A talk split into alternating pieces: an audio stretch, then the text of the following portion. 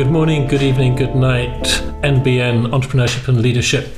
Personally, I'm fascinated by the story. Trust is an underrated weapon in the business landscape. I'm a really, really strong believer in learning by doing. What's the definition of success? You're trying to come up with an answer to the question. But go ahead, Richard. You could be right, but you're wrong. Good morning, good evening, good night, Entrepreneurship and Leadership channel listeners on the New Books Network. I'm here with my friend and co-host Kimon Fontikidis, who's in Krakow. I'm in Lisbon, and we're with Oliver Webb Carter, who is the founder of a magazine and website called Aspects of History. And I'm not sure where you are, Oliver, but would you like to introduce yourself a bit in a slightly more detail than the role you've got at the moment? Just explain a little bit about yourself, just in a minute or two, like where you come from, what your history is. Sure, and thank you very much for having me on. It's a, a real honor. Um, I am uh, the uh, co-founder and editor of Aspects of History. So, Aspects of History is a, a magazine, uh, website, and we also do a podcast as well. And it's dedicated to history and historical fiction. And so, uh, really, what the the company does is it's intended to help showcase historians and historical fiction authors as well, because we're very passionate about the the fiction side of things. It's often how um, well, certainly how I got involved, got interested in history through through the fiction side. And we launched our first issue of the magazine in December 2020. We publish the magazine both through Amazon, where you'll get Kindle and print version, and then also a PDF on our website with all the bells and whistles, all the color, uh, the images, and things like that. And we publish that every other month. And as I said, it's it's intended to uh, help showcase historians and and um, fiction authors.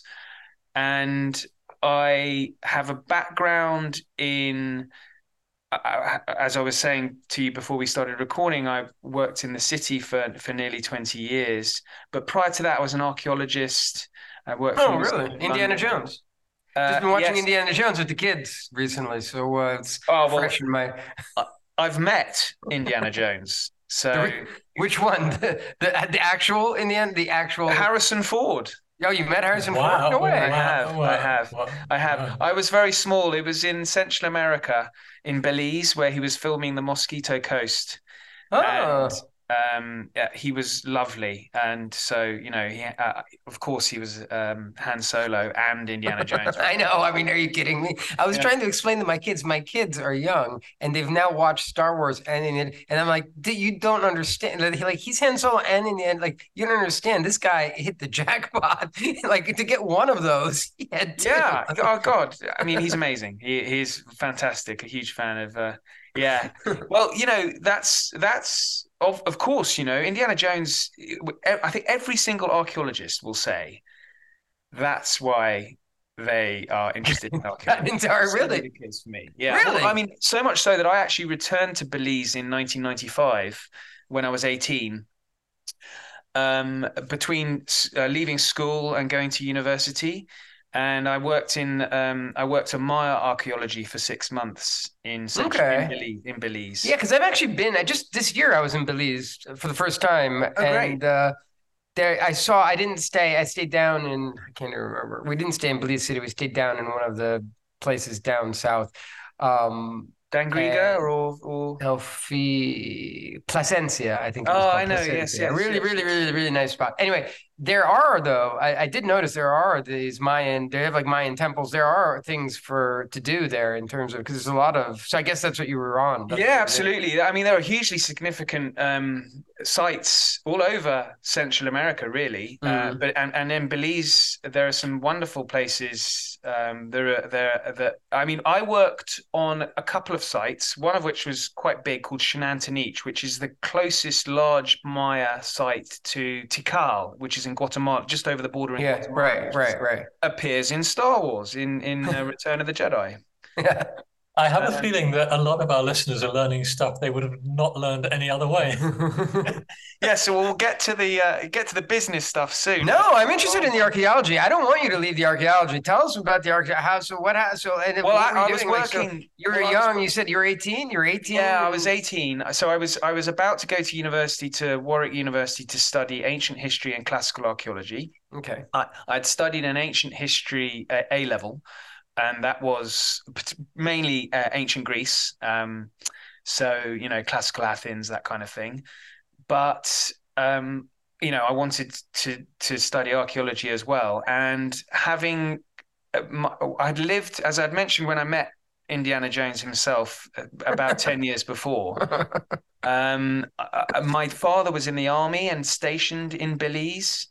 And Ooh and and I was at boarding school in England, so I'd come back on the holidays, but I so I didn't see as much of it as my siblings and my and my parents did, but I really wanted to return and um, because I loved being there when I was was there, and yeah. and my dad did know some archaeologists from his time 10 years before and so was able to um, get in touch with one and, and then I you know you speak to one someone else knows someone else and and um, so that's what I was doing there. So I but, did, but I have to know what did you actually do? Obviously you weren't like uh, swinging uh, using a whip and swinging from no sadly not. No I'm, I'm, sure you were digging or cleaning something. Did you find I mean we had to work yeah yeah it was uh, um, I mean I had no real, no academic uh, uh achievements in archaeology. Right. So, and I was working with two universities um, in Xunantunich. I was working with the University of, of Cali- UCLA, um, yeah. University of California, Los Angeles, and then yeah. and then further north in a place called Blue Creek.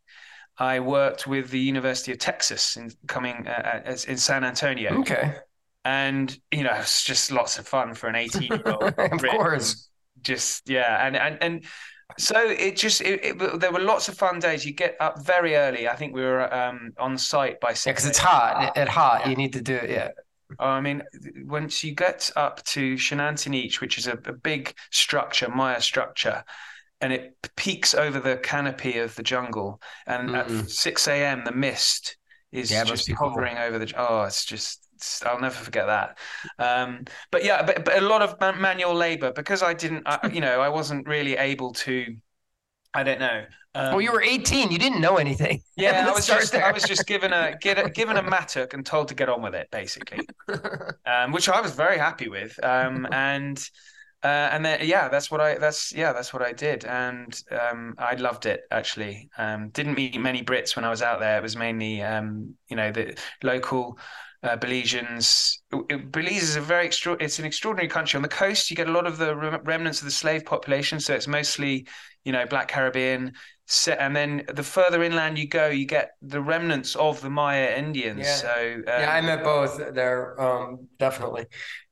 Um, okay, so this is the base for archaeology, and then you went to university in history. So, yes. and you studied archaeology and history. I, yeah, I studied ancient history and archaeology at, at Warwick, and then when I graduated, um, I didn't really have a clear idea of what I wanted to do, but um, because I, whilst it sounds like you know I was dead set on an archaeology career, um, I, think when I left, I, I, I got slightly detached from the archaeology because the degree basically was more ancient history. Right. And then, um, but I did f- fall into a job for working for the Museum of London in January 1999 and work and that's working in London and it was very un Indiana Jones like it is working on building sites you're clearing you're basically doing a, a, going through a process to clear out any archaeological remains to just tick a box for the um, Corporation of London before HSBC or um, you know RBS decide to stick up a, a building. Right. Um, so we worked on a few interesting sites, but um, it, I wouldn't say it was glamorous, particularly not in you know when it's cold and it's raining. Right. uh, yeah, and there's no um, there's no bullwhips or or Federers lying around. Right, exactly. So what did you? Uh, so what drove you? So how did you get from doing that to? Well, the pay is awful um, as an archaeologist, so I have to be honest. And the so I think the the I think the salary I was on, um, and this was in '99, so this is around about I think I was on around about twelve or thirteen grand a year right. in London, um, and that was at the time, uh, and so. Uh, it's not uh, below. I mean, it's around minimum wage. I think roughly. Right.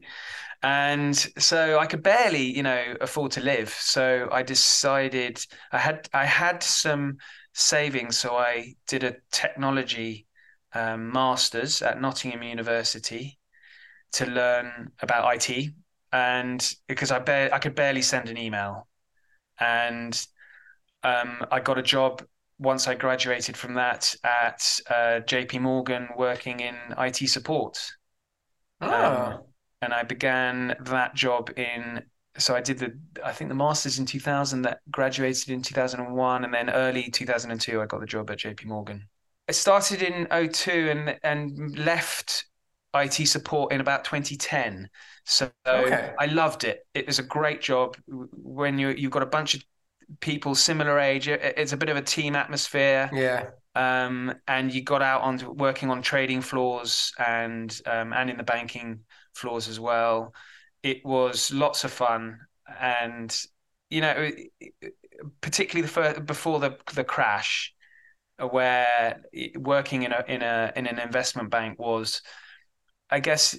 It's changed a, a huge amount, I think, particularly after the crash. But um, but before then, it was a little bit more of a. I wouldn't. Uh, uh, relaxed is the wrong word. It's it's not like that, but it was le- less formalities, and that Mm. had its advantages and, of, of, as we all know, disadvantages. But Mhm. um, but it was fun to work at. And then I changed job in about 2010 and moved closer to the the business, working in a um, a, a role called um, change management, which involved helping, basically helping.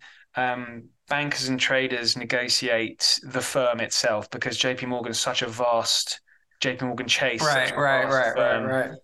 Uh, it has a huge amount of bureaucracy. So we would, um, our organization, the the change management team that I joined was essentially set up to enable um, the bank to negotiate itself. So we'd help. So if if if a trader needed a new piece of market data software, we would um, we would negotiate that request through all its approvals and, and very boring stuff like that.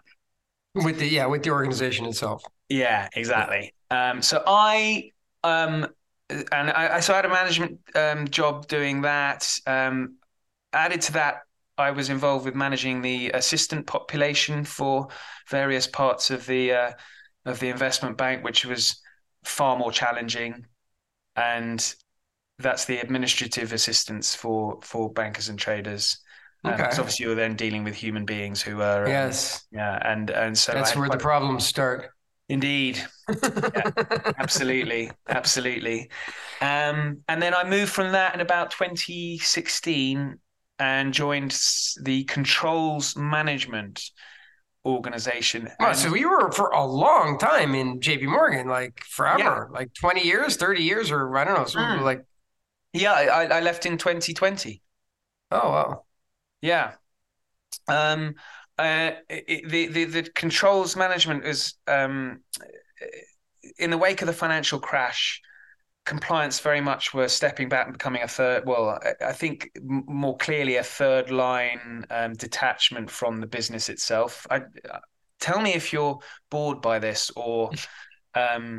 Yeah, don't go too don't go too far. I mean, we're getting the we're get, I think we're getting the highlight of it. I mean, basically, you went through these jobs here in uh, in uh, in JP Morgan, but it's interesting because you did go you did actually switch within. You went from IT support to actually quite different stuff to this uh, to Yeah. change management to this then this people management stuff. But you weren't ever doing like the actual finance, so you weren't doing any trading or financial No, no, um, like that. No, no, they they very wisely didn't let me anywhere near that. Kind of. I, I would, um, yeah, I, I'm. I, I, it's it's strange, you know, having had JP Morgan on my CV for so long, but I'm when it comes to finance and and economics. Um, I mean, I'm I probably know a little bit more about it in my current job than I was at JP Morgan. I was, um, you know, I studied ancient history. That gives an indication of where my kind of brain power, um, you know, is is most comfortable. Mm. Numbers, I'm less comfortable with. Mm. So I, I, I, have got a question just about this business of the decision to quit. Did it and do something completely different? Did that build up over time, or was there like a moment when you walked into the office and thought, "I can't do this anymore"? Because I think that's something that a lot of people, those things, if they have a bad day, it flits through their mind. And I was just wondering how you, how that happened. Well, if I were to be quite kind of introspective and, and really look into my time at JP Morgan, I would say that I was always moving a kind of job. I don't think I ever did the same, exactly the same job for more than say two years. So I would look to to do something else. So if I worked in IT support, I moved the, the to the a different department to support. So go from trading to to banking, which both have their own sets of challenges it sounds like it's the same job, but it isn't really. And so I think I was always looking to move, probably didn't really think about it because I was younger, but I was probably not quite comfortable with what I was doing because I ultimately wanted to be an archaeologist, you know, originally. Mm-hmm. Um, so I, I, would say it was kind of already always there, but not um, not really that apparent to me. I wasn't really that aware of it in 2010, I started doing night classes, um, learning ancient Greek again, which I used to study at mm. university. And um, I, I, mean, I loved it. It, it, it. I didn't find it tiring. After a long day at the office, you'd think going to learn ancient Greek in a night class is is the last thing you want to do. But when I was learning, it, it like used a different part of my brain, so I didn't feel too tired. And but so that that kind of made me think, well, why am I doing that? waste of time. Um, but yeah, that's uh, what you were interested in. Yeah, yeah, it was fun. Yeah, it was lots of fun. And then I was always looking for management jobs as well because I, I, you know, I, I felt like that was what I was good with dealing with people. So yeah. maybe that's the best best way of doing it. Um, but I think to actually leave the firm, and it's a big step because JP Morgan's a very generous employer.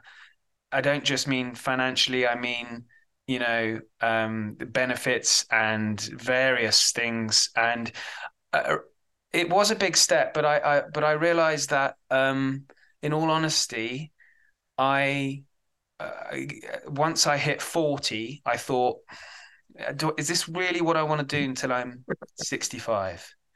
Uh, or sixty or whatever, you know, whatever age, and so I was uh, around about 40 i moved to this controls job i mentioned.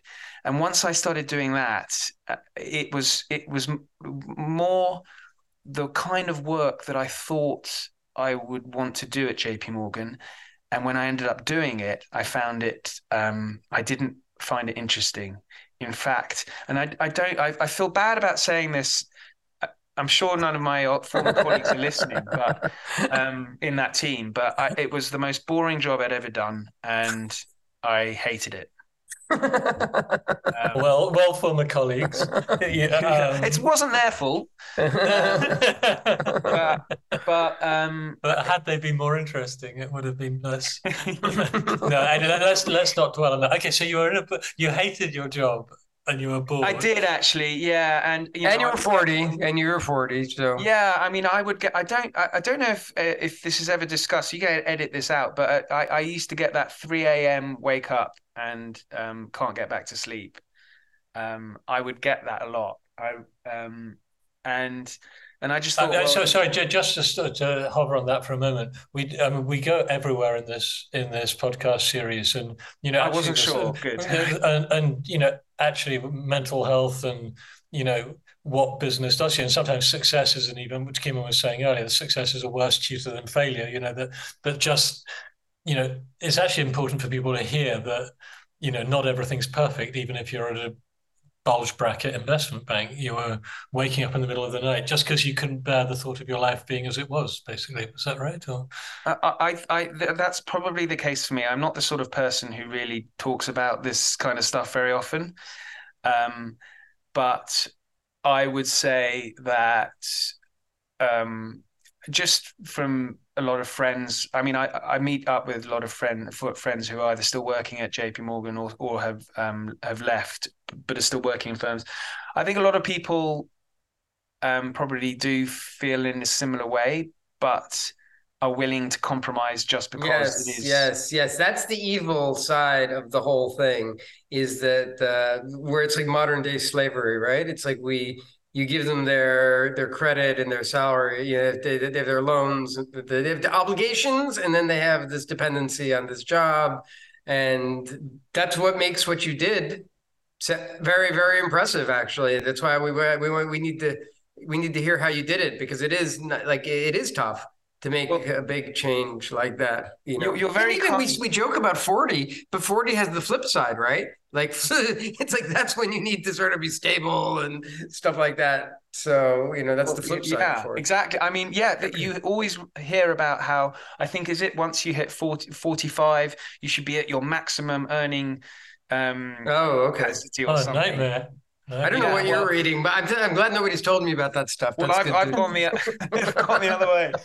Um, um, but I, I, think around around about so 20 I left I left uh, JP Morgan my last work day at work at JP Morgan was in October 2020. So obviously that's pandemic time. Yeah. I I went on sabbatical in 2019 in um, April 2019 for 6 months with my wife um, we hopped in our car and went around Europe for four months. Nice. And um, so I think that that gives you an indication that maybe you know if you're going on sabbatical, and I think my employer, my management thought this as well was, mm, you know, I'm not convinced this guy is sees, back. sees himself in, in the firm for the next five years. But I no, but I always intended to return actually. Um, and so I did get back. I, I, returned to work at the end of 2019, but my heart wasn't in it by then, and yeah. I, I, couldn't. There were no jobs out there that uh, were of any interest to me, and so um, I came to an agreement with the firm, and that was just around the time that the pandemic hit, and the firm was very kind, and then sort of delayed the um, uh, the, the the departure date um, uh, um, but then you know I left in in 2020 uh, in October 2020. Right.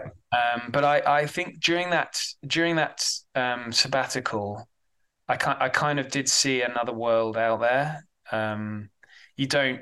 I, I once you you get slightly. I, I felt I got slightly institutionalized at JP Morgan, having been there 18 years you know you, you assume that working outside of such a, a, kind of well it's a great name it's a it's a great yeah. um um it, it, has got a great reputation well okay it's got a reputation it's got a great reputation amongst some um but it looks i mean no let's be honest most people would say wow and most yeah. people say wow when you say yeah. I work for JP Morgan. So I mean, like, like it has the wow factor, whatever. Yeah, yeah, I think so. Yeah, I mean, I certainly, you know, I believe that. I certainly believe that when I was there. I, I, I would say, um, I'm, well, I'm, I'm a lot more interested in history now, and so I'm very interested in the role of these big firms during the financial crash. So mm-hmm. I'm slightly, I'm not as if I would say it's best to say I'm not as enthusiastic as I was when I was working. Right. Right. Um, mm-hmm. But you've I, done your research. yeah, but um, but I think I, I um, I think I, I did. Um, yeah, I, I was looking at what I could do once if I were to leave, and then I met. Uh, I had uh, uh, the, my co-founder is a an old friend of mine who works in in the publishing world, and so we we were. Um, I mean, I'd always been talking to him about sort of various kind of things over the years, and then we we our conversations got a little bit more serious in the summer of 2020, talking about what what was a potential business opportunity. Okay, and then how did it happen? Like, what actually? Well, so um, we have increasingly seen, um, particularly in history and and um, um, and and parts of parts of the fiction world, is is that publishers are, are less interested in or uh, have fewer resources to be able to dedicate to many historians.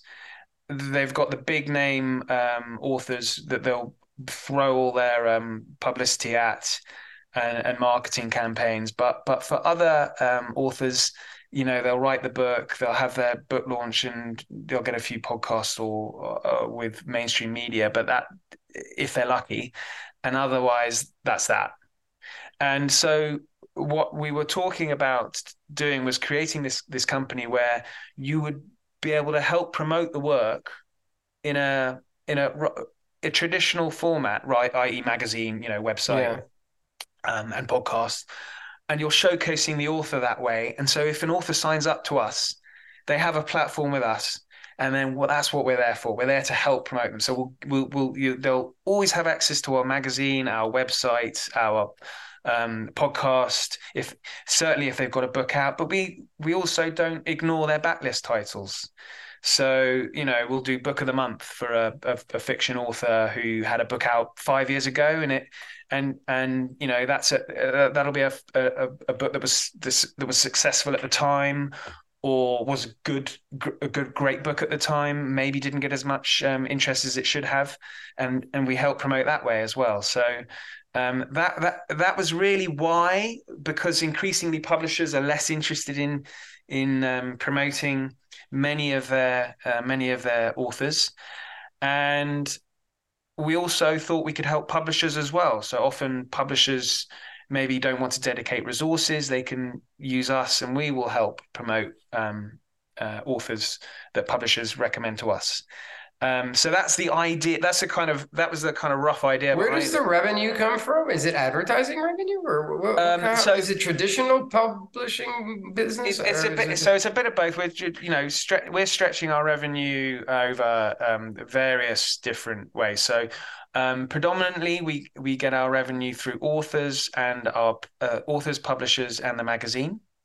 So uh, authors will pay us a fee, and that's how we therefore um, for promotion like you're going to help promote me and here's a fee uh, yeah. okay promotion so if you go on our website we've got a plat we've got author platforms mm-hmm. and so that's maybe richard where you saw robert lyman's platform is that they will pay us we we then create their platform for them and then they'll write articles which they'll we'll put on the platform and then we promote or we'll put them on the uh, website when they're uh, on the sorry on the magazine when the book uh, is published mm-hmm. you know to help capitalize on that publication date um, we publish that we'll uh, the magazine consists of articles short stories i'll get i'll get to the the the, the revenue um, yeah. Uh, in a sec but the magazine consists of articles short stories and interviews and they're all with authors who've got a book out at the, the the time of or roughly the time of publication of the magazine. And it comes with a book review. So the idea is that as the reader reads an article they read the review and think okay that looks, that looks interesting. I'll buy the book. So that's that's the that's the theory behind it. So that's how it helps the author. We get our revenue from authors from publishers. We get our revenue from uh, the magazine um, uh, subscribers. Oh, so it's a subscription based. It's yes, it's a subscription. So I should have mentioned that, shouldn't I? Yeah. Um, yes. I mean, uh, look, there's different models. I mean, the, the the the publishing is either subscription based or advertising based usually. I mean, no one else is doing what we're doing. I mean, the, uh, it's called aspect. The fir- the the company is called Aspects of History. It mm-hmm. could be aspects of science fiction. It could mm-hmm. be aspects of. Um, we just um, um, um, we we we just haven't um, branched out. But right, we, that's a good have, idea. we working. have we, we also um, uh, promote the um, we sell through Amazon itself. So when we put that on promotion, we get a huge number of of um, sales from that side of things. And then also we uh, we're always looking at. So uh, are you familiar with Substack? Yeah, sure. Yes. Yes. So we're on that as well. Uh, these are the various different um, um, ways of um, that we're getting our revenue. And, and does it work? And um, can you put some numbers on it, like numbers of traffic or revenue or like readers? Um, I don't know what you measure, but how how, how well you do because you're quite new. So we're not expecting you to be in the billions. Although if you are, congratulations. But yeah, no, we're not. We're not quite there yet. Um, the the the the we get the majority of our hits on our website come through uh, organic searching, and I've I've found increasingly um, uh, we we have most of our social media presence through Twitter because that tends to be where where all the history um, kind of history um, uh, uh, sort of traffic tends to be. But I don't. Uh, whilst we get traffic from Twitter, I'm don't see as much as I guess I originally expected. We get far more organically through through um, search engines, and obviously we need to make sure that our website's um, SEO is is is good as a result of that. But um, for our magazine, we get around about um, we have about three thousand subscribers to the magazine itself. Wow, that's impressive. And, and then and then when we put it on promotion with uh, we get very high um, renewal rate. Um, so once people subscribe, they they stick with us. Um, we offer. It's very cheap, I should say. Or uh, that's the wrong word. I should say very. it's great price. value. It's yeah, great yeah. value.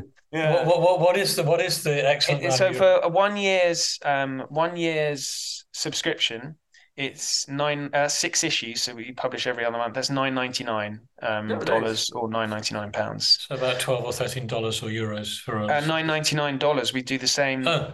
oh. Yeah, nine ninety nine dollars and and nine pounds ninety nine. Okay.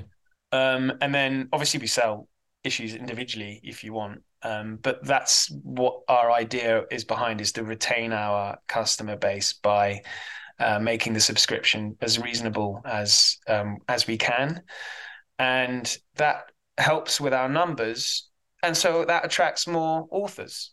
The yeah, more that's what they that's what they care about. And so you're the are you like the main like you're the you said you're the editor so i like edit the magazine reading, yes. so I, you're like reading the books and you're reading the books no, writing the book reviews or or or, or no no yeah no no. I'm not um i'm editing the magazine. I'll i'll uh, I will do many of the interviews, okay. and therefore I'll, I'll, it depend depend on the author. I might just do a you know uh, I'll do a, a, a, transcript of the conversation and put that in with the highlights of the, the interview, mm-hmm. or I'll write it more long form if the subject I'm, I'm quite passionate about. So, okay. for example, last month I interviewed a a ancient historian who has written a book about Homer and the Iliad um, and so I, I love that kind of stuff, and so I'll write a little bit more of a um, mm. a flowing interview that you mm. might see in a magazine or something, um, you know, in the, like the New York Times or something.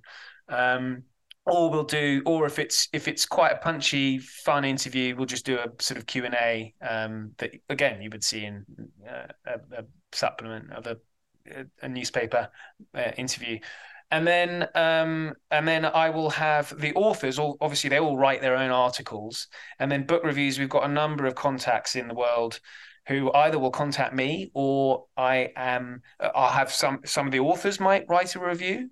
So if they're in, you know an expert on the subject, they they right. may be interested in the book, and so I guess you never have a situation where you're, you're you're this author is paid money and is supposed to be promoted, and the book review comes in and and Sorry, our book reviews always. I haven't read That's a, a lot of question. When so, I when I think about it, I don't think I've read a lot of book. But I, I, now that I think about it, they're almost always positive, aren't they? Yeah, well, so that's a very good question. And you know, you might you might well go, well, you know, your job is to help promote these authors, isn't it? And so your reviews aren't going to be critical. I have never ever asked a uh, directed a reviewer to um, uh, to change their review to make it more positive.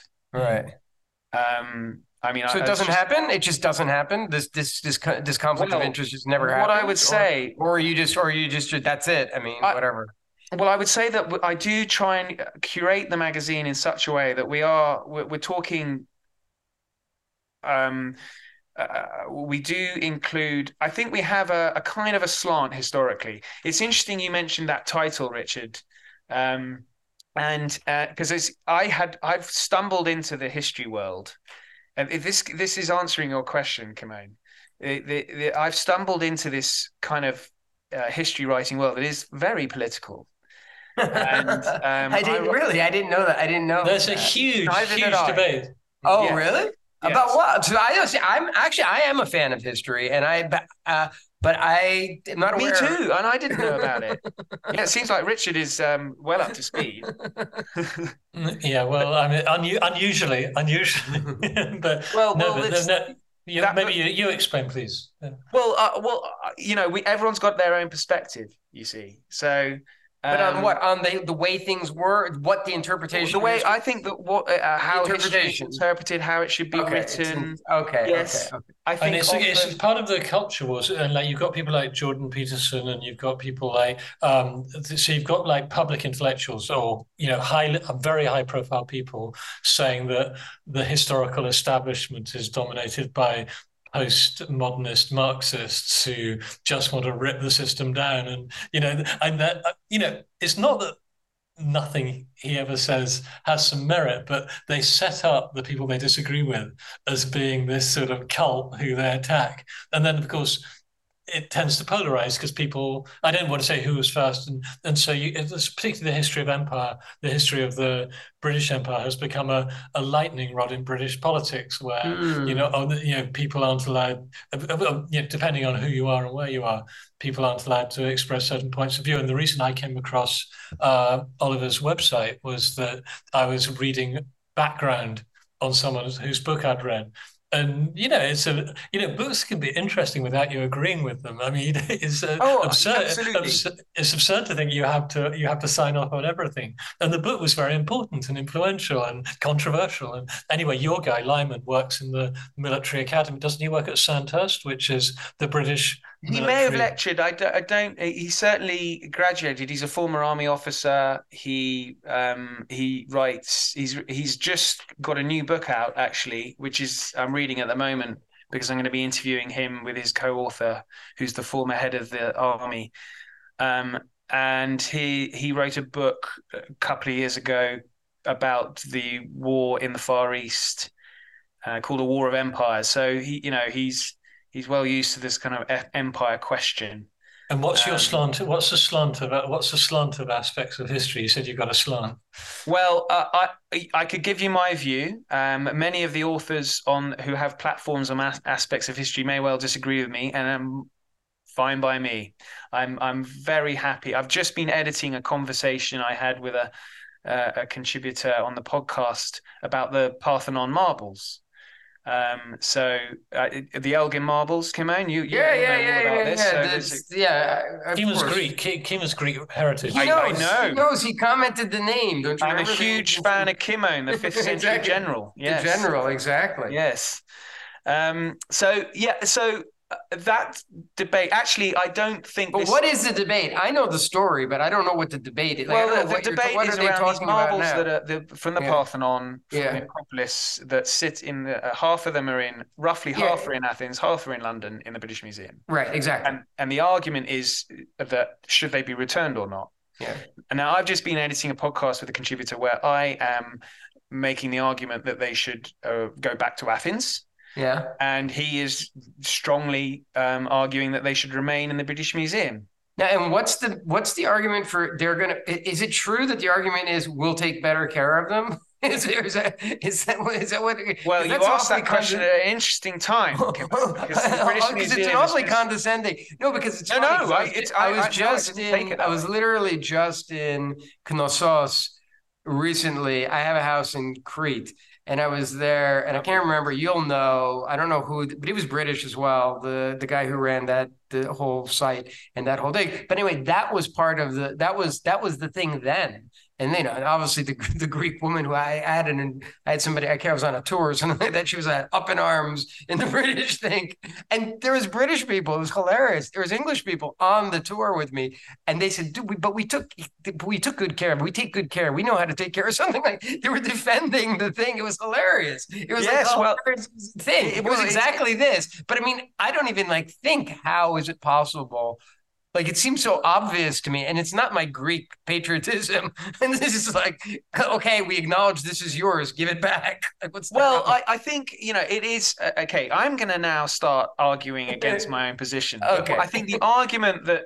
against their return is uh, and their rem- remaining in the museum in the Yeah. British Museum is that these marbles go beyond Greece. They are um, re- they are almost a symbol of the kind of Western um, civilization. You know how ancient Greece is so important from the play uh, from the um, from the uh, the dramatic development plays. of Western civilization, Yeah, exactly, exactly. From you know the Homer- Homeric period all the way through to the fifth century, to the Roman Empire. It's it's all core part of who we are, and so therefore the British Museum. This is the this is the argument is that the British Museum is a is a it's called the British Museum, but it's a, a museum for everyone, not just the British, despite it being called the British Museum. So that's the argument. Right. Um, now I think the fact that it was taken from Greece. yes yes again again uh, uh, proponents of their retention in the british museum would would argue that they were legally taken i think the question is dubious yes, but they would disagree Okay, Um, okay, okay, okay. but- I don't. I think I'm not. It's so funny because I'm. I don't know. I'm the, the. I'm like completely ignorant, like to to the Well, the details of this whole thing. The majority of people in britain i think it's 59% think they should i know we're in the danger of, of turning this into something else you should be listening to my podcast for more on this but exactly. Um, but I actually, I Richard, I don't think this is part of the um, the uh, political turmoil in that's going on in history at the moment. I think actually it's a side issue. It predates the culture wars by about two hundred years. Yes. So I don't think the part the Elgin marbles are, are part of this. But there is an argument that uh, many historians, um, particularly in academia, um, embark on projects because they have a kind of um, uh, a preconceived idea of they want to prove something.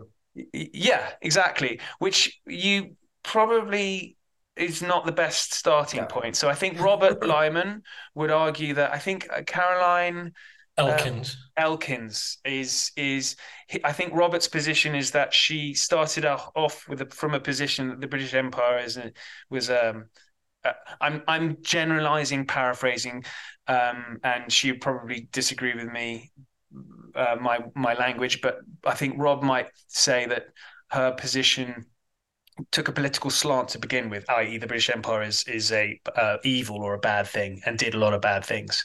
I think the answer, if you ask me, is that it's a little bit more nuanced than than good or bad. Empires throughout history have behaved badly, well, indifferently, um, imperfectly, per, um, well.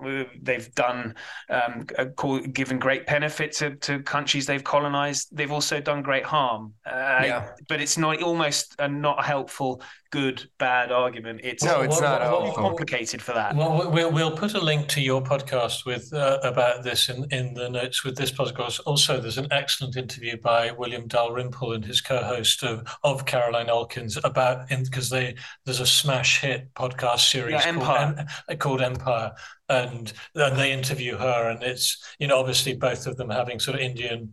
They're more sympathetic to the Indians than the people who think that the Indians were jolly lucky to be colonized by the by the Brits. That they're not. Anyway, but yeah, it's funny because I just I view it. I think because I studied ancient history and f- empire all over that. You know, uh, Exactly. uh, Athenian I know exactly what you're gonna. Yeah, Mhm. Spartan Empire, Alexander the Great. Empires just happened. They were. There's no point in in saying Yeah. was it good or bad.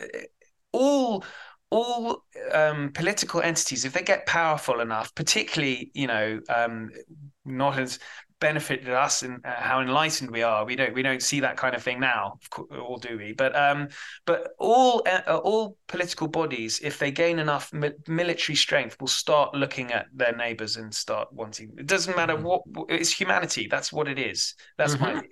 That's my view.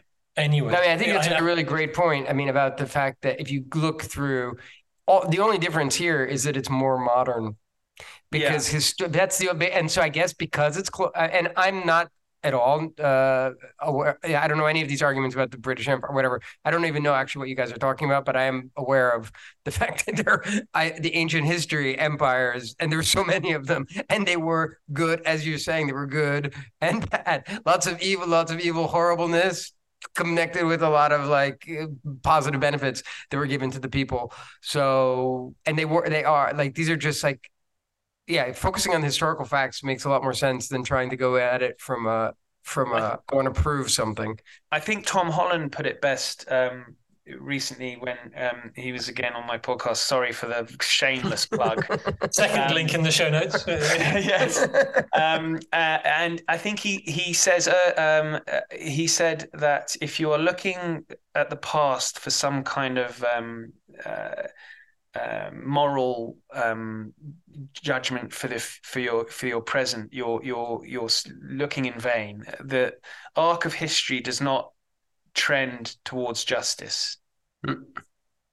So I think yeah. that kind of sums it up.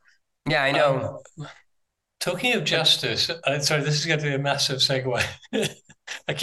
Talking of justice, I'm now curious how he's going to do this. Um, okay. How, how, how, did your wife feel about you abandoning the job in JP Morgan and setting up a highly risky, highly risky venture? I mean, you, you don't have to answer that directly, but no, no, I'd be uh, more than happy to because I, I, I, are you? It doesn't sound like you're independently wealthy.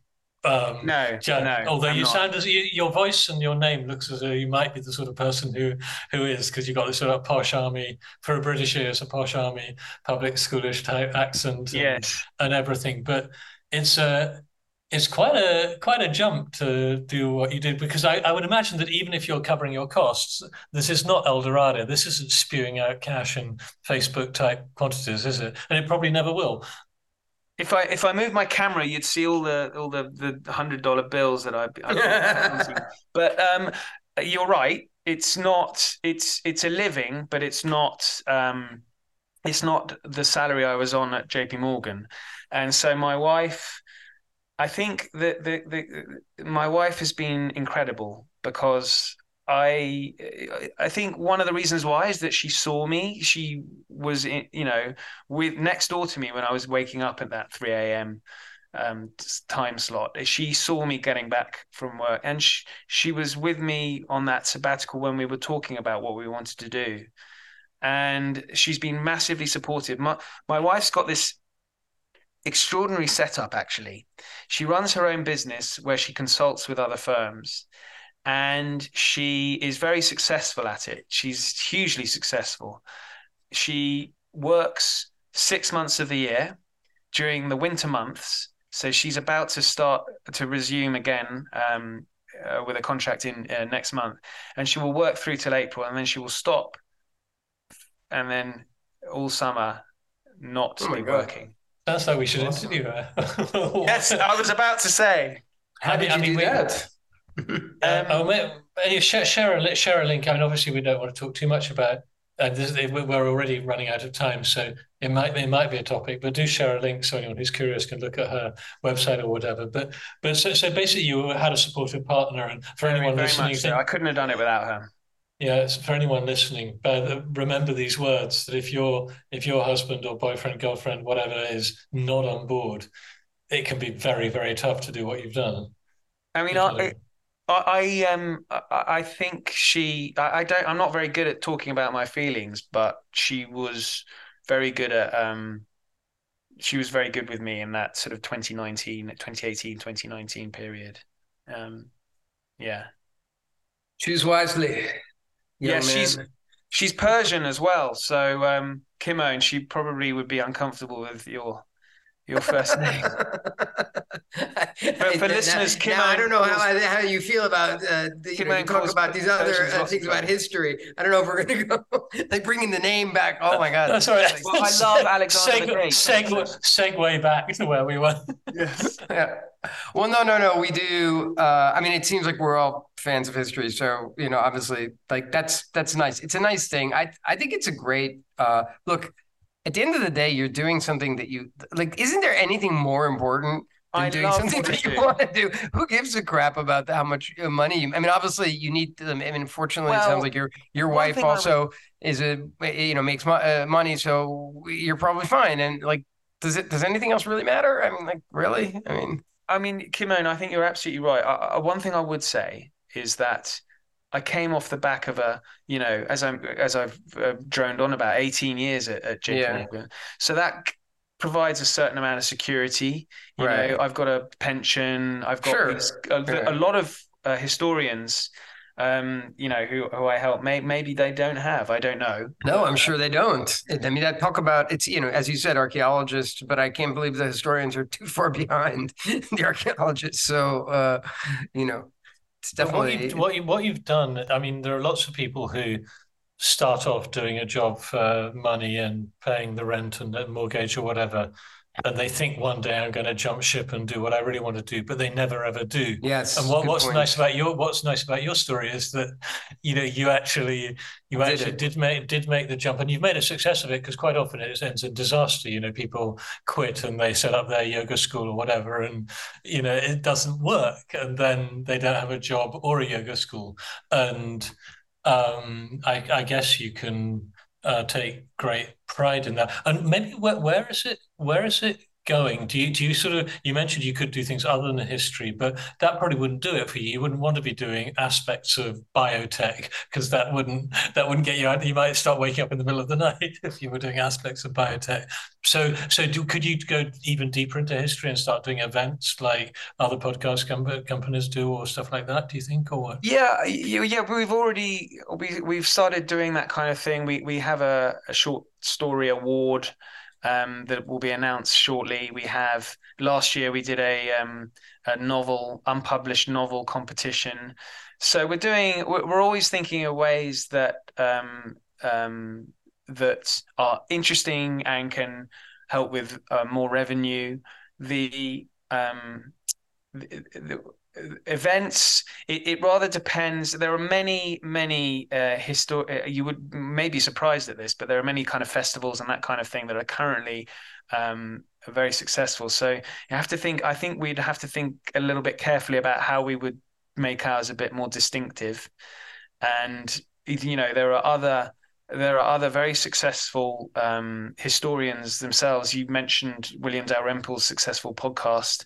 There is another one run by James Holland that has gone has branched from podcast to to actual festival um, in uh, on an annual event where people go for a weekend and and um, and, and so we need to think a little bit like that. I think. I'm not surprised, actually. That sounds like a brilliant idea. Yeah, you get a bunch yeah, yeah, of it's people that are fun. interested. Yeah, absolutely. They're all going to be drinking and talking about ancient history and all kinds of stuff. It'd be kind of fun, I'm sure. I'm sure a lot of people would be really into that, actually. Yeah, absolutely, absolutely. and these people are very inspirational. Uh, Yeah. They're coming up with these great ideas, and I think we just have to think a little bit about that. And you won't have any problem getting speakers. Like that's like like the normally part of the problem you have with things like that is like who's gonna. But like I'm sure because you have historians, you've got tons of potential speakers. Basically, I guess interesting, like good ones. Not like we go to business conferences, they suck.